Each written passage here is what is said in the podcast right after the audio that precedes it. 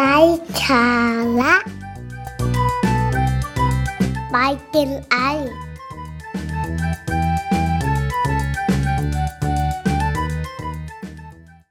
สวัสดีครับ กลับมาพบกันอีกครั้งนะครับสำหรับ episode นี้ episode นี้นะครับ ก็เลยพูดถึงฤดูกาลฤดูกาลหนึ่งนะครับ ซึ่งน่าจะอยู่ในช่วงสถานการณ์ปัจจุบันเลยนั่นก็คือฤดูฝน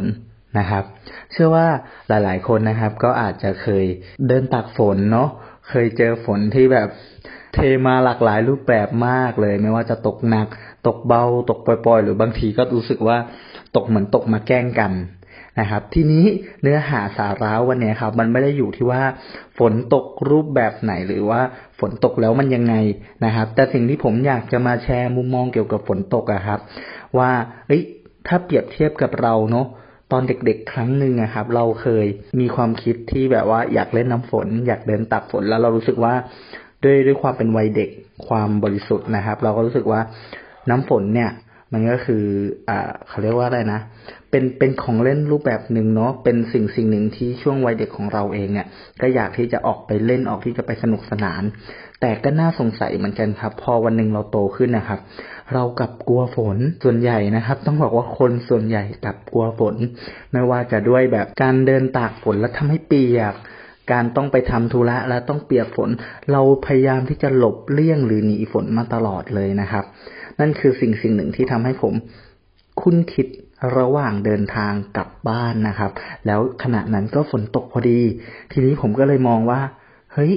เราไม่เวลาที่ฝนมันตก ทำไมเราต้องกลัว จริง ๆ เราไม่อาจจะไม่ได้กลัวก็ได้นะ แต่เพียงแค่เราไม่อยากให้ร่างกายของเราหรือตัวของเรา เปียกฝน เท่านั้นเอง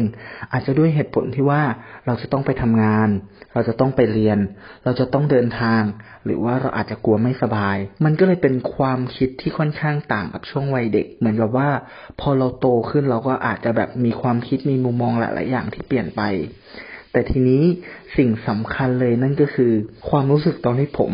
ต้องเดินทางกลับระหว่างที่ทำงานแล้วก็ไปที่พัก มันเกิดเหตุการณ์เหตุการณ์หนึ่งก็คือ พอผมลงรถนะครับ เราเราก็ต้องเผชิญกับสถานการณ์ที่ฝนกำลังตกอยู่ ในขณะนั้นเองไม่มีรถแล้วก็ไม่มีวิธีการใด ๆ เลยจริง ๆ ในช่วงเวลานั้นที่จะทำให้เราลงจากรถแล้วไปถึงห้องพักหรือที่พักของเราได้ โดยที่ไม่เปียกฝน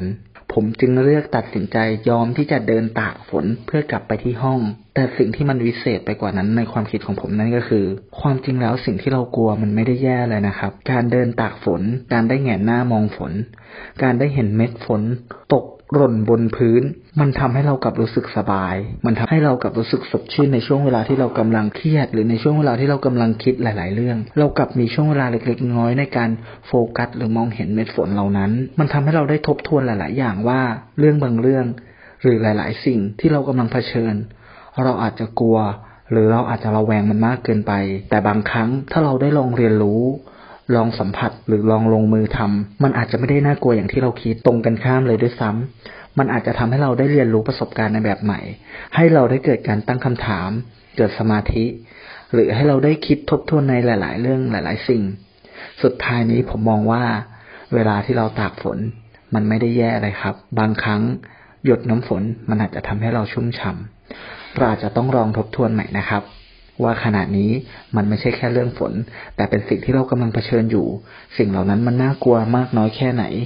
มันจะมีอุปสรรคหรือมีปัญหาความท้าทาย เยอะแยะขนาดไหนก็แล้วแต่ อยากให้เราได้ลองวิ่งเข้าชนหรือเผชิญหน้ากับมัน และให้สิ่งที่เกิดขึ้นนั้นเป็นการเรียนรู้ที่ดีสำหรับเรานะครับ อย่ากกลัวฝน เพราะฝนนั้นชุ่มฉ่ำปัญหาและอุปสรรคที่อยู่ข้างหน้าเราก็เช่นเดียวกัน อย่ากกลัวมันนะครับ ลองเผชิญหน้า แล้วเดินเข้าหากับมัน บางครั้งมันอาจจะเป็นเรื่องราวและความทรงจำการเรียนรู้ใหม่ ๆ ที่ดีสำหรับเราก็ได้สำหรับ episode นี้ก็ยินดีมาก ๆ ที่จะเอาประสบการณ์ระหว่างทางนะครับ มาบอกเล่าหรือเป็นเรื่องราวที่จะแชร์ให้กับท่านผู้ฟัง แล้วพบกันใหม่ episode หน้า